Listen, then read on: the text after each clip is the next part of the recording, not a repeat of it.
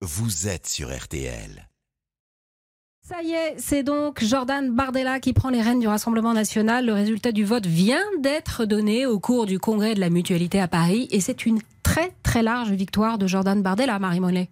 Ouais, une victoire euh, sans la moindre surprise, annoncée par Marine Le Pen elle-même. Et avec 22 130 voix, soit 84,84%, Jordan Bardella est élu président.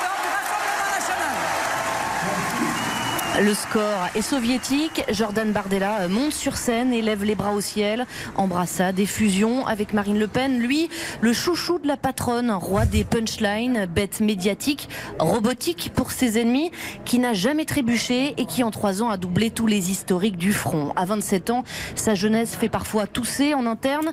Il devra trouver sa place de numéro 1 bis dans l'ombre d'une Marine Le Pen qui reste l'autorité suprême, tenter d'être un peu plus qu'un super intendant chargé des et des stylos.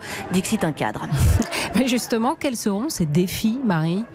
Alors le premier défi, bah, c'est de remanier les instances du parti, placer ses proches, rétrograder ses ennemis, mais sans mettre pour autant le feu au parti. Ensuite, redresser l'appareil militant. Le nombre d'adhérents est faible, autour de 30 000. Les fédérations sont dans un mauvais état et les caisses sont vides. Le RN traîne encore le prêt russe comme un boulet. Enfin, réussir là où Marine Le Pen a, a échoué. L'implantation locale, trouver des candidats solides pour les sénatoriales et surtout les municipales de 2026.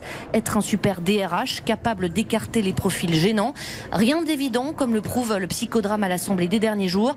Le député par qui le scandale est arrivé, Grégoire de Fournas, était pressenti pour être porte-parole du parti. Il n'en est plus question aujourd'hui. Merci pour ces précisions, Marie Mollet. Vous êtes en direct de la mutualité à Paris pour RTL.